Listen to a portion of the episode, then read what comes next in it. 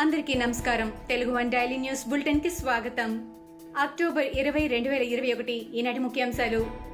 మాజీ మంత్రి నక్క ఆనందబాబుకు పోలీసులు నోటీసులు ఇవ్వడం దారుణమని టీడీపీ జాతీయ అధికార ప్రతినిధి పట్టాభి అన్నారు.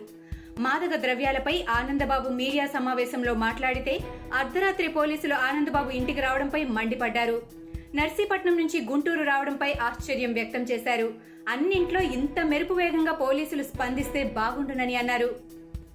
ఏపీలో కరెంటు ఛార్జీల బాధుడుపై బీజేపీ నేత లంక దినకర్ తీవ్ర స్థాయిలో విరుచుకుపడ్డారు. ఆంధ్రప్రదేశ్లో కరెంటు వాడినా వాడకున్నా ప్రభుత్వం ఛార్జీల బాధుడే బాధుడని అన్నారు. ముందు ట్రూ అప్ ఛార్జీలు అంటే ఏమో అనుకున్నామని కానీ ట్రూత్ ఏమంటే కరెంటు వాడకపోతే బాధుడే బాధుడు నా భూతో నా భవిష్యత్ అని వ్యాఖ్యానించారు. జుట్టు ఉన్నా లేదా గుండు కొట్టించుకున్నా పన్ను పన్నే అన్న తుగ్లక్ పాలన గుర్తుకు వస్తోందని లంకా దినకర్ దుయ్యపట్టారు. గుంటూరు జిల్లా వినుకొండ నియోజకవర్గంలో విద్యుత్ కోతలపై టీడీపీ పోరుబాట పట్టింది. మాజీ ఎమ్మెల్యే జీవీ ఆంజనేయులు ఆధ్వర్యంలో నిరసన ప్రదర్శనకు దిగారు. బొల్లాపల్లి మండలం రేమిడిచర్ల విద్యుత్ సబ్ స్టేషన్ వద్ద ఆందోళన చేపట్టారు. సబ్ స్టేషన్కు ఉరితాళ్ళు బిగించుకొని రైతులు నిరసన ప్రదర్శనకు దిగారు. ప్రభుత్వానికి వ్యతిరేకంగా నినాదాలు చేశారు. పెంచిన విద్యుత్ ఛార్జీలను తగ్గించాలని విద్యుత్ కోతలను ఎత్తివేయాలని టీడీపీ నేతలు డిమాండ్ చేస్తున్నారు. సీఎం జగన్ రాష్ట్రాన్ని దివాళా తీస్తున్నారని సిపిఐ రాష్ట్ర కార్యదర్శి రామకృష్ణ విమర్శించారు. ప్రజల కోసమే అప్పులు చేస్తున్నామని ఆర్థిక మంత్రి బుగ్గన మాట్లాడుతున్నారని ఏపీ ఆర్థిక వ్యవస్థపై ఉండవల్లి అరుణ్ కుమార్ ఆధారాలతో సహా వాస్తవాలు ప్రకటించిన విషయాన్ని ఈ సందర్భంగా గుర్తు చేశారు. ఉండవల్లి చేసిన వ్యాఖ్యలపై స్పందించలేని స్థితిలో జగన్ ప్రభుత్వం ఉందని మోడీ అమిత్ షా చేతిలో జగన్ కీలుబొమ్మగా మారారని ఎద్దేవా చేశారు. పైడితల్లి అమ్మవారి ఉత్సవ నిర్వహణపై అనువంశక ధర్మకర్త పూసపాటి అశోక్ గజపతిరాజు అసహనం వ్యక్తం చేశారు. ప్రభుత్వం రాజ్యాంగాన్ని ఉల్లంఘిస్తోందని వ్యాఖ్యానించారు. ధర్మం తగ్గిందని అహం పెరిగిందని అన్నారు. జనం లేని జాతర చూడటం బాధగా ఉందని ఆవేదన వ్యక్తం చేశారు.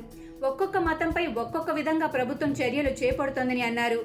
తమ వంశాచారం అనుసరించి మొక్కుబడులు చెల్లించుకున్నామని అశోక్ గజపతిరాజు తెలిపారు.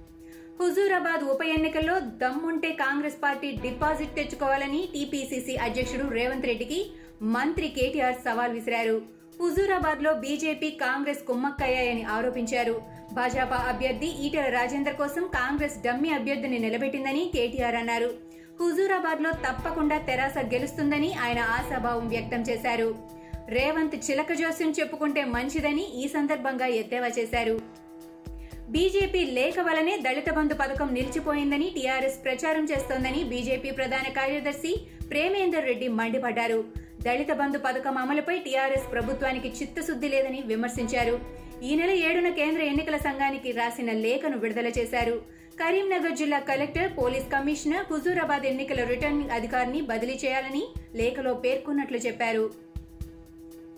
యాదాద్రి లక్ష్మీ నరసింహస్వామి దర్శనానికి వచ్చిన భక్తుడిని పోలీసులు చితకబాదారు. దెబ్బలు తాళలేక భక్తుడు మృతి చెందాడు. మృతుడు మహబూబ్ నగర్ అటవీశాఖ కౌంటర్ అసిస్టెంట్ కార్తీక్గా గుర్తించారు.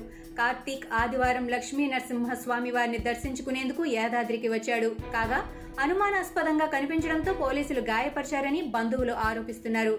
తిరుగు ప్రయాణంలో మార్గం మధ్యలో కార్తీక్ మృతి చెందాడు. కీలకమైన పంజాబ్ అసెంబ్లీ ఎన్నికల నేపథ్యంలో ముఖ్యమంత్రి చరణ్జిత్ సింగ్ షన్నీ నేతృత్వంలోని ప్రభుత్వం ఎన్నికల తాయిలాలు ప్రకటించింది. పంజాబ్ రాష్ట్రంలోని పట్టణ ప్రాంతాల్లో మంచినీటి సరఫరా ఛార్జీలు గ్రామాల్లో గ్రామీణ మంచినీటి సరఫరా పథకాల పెండింగ్ విద్యుత్ బిల్లులను మాఫీ చేయాలని సర్కార్ నిర్ణయించింది. ముఖ్యమంత్రి చరణ్జిత్ సింగ్ చన్నీ అధ్యక్షతన జరిగిన కేబినెట్ సమావేశంలో రాష్ట్రంపై పద్దెనిమిది వందల కోట్ల ఆర్థిక భారం మోపే నిర్ణయం తీసుకున్నారు.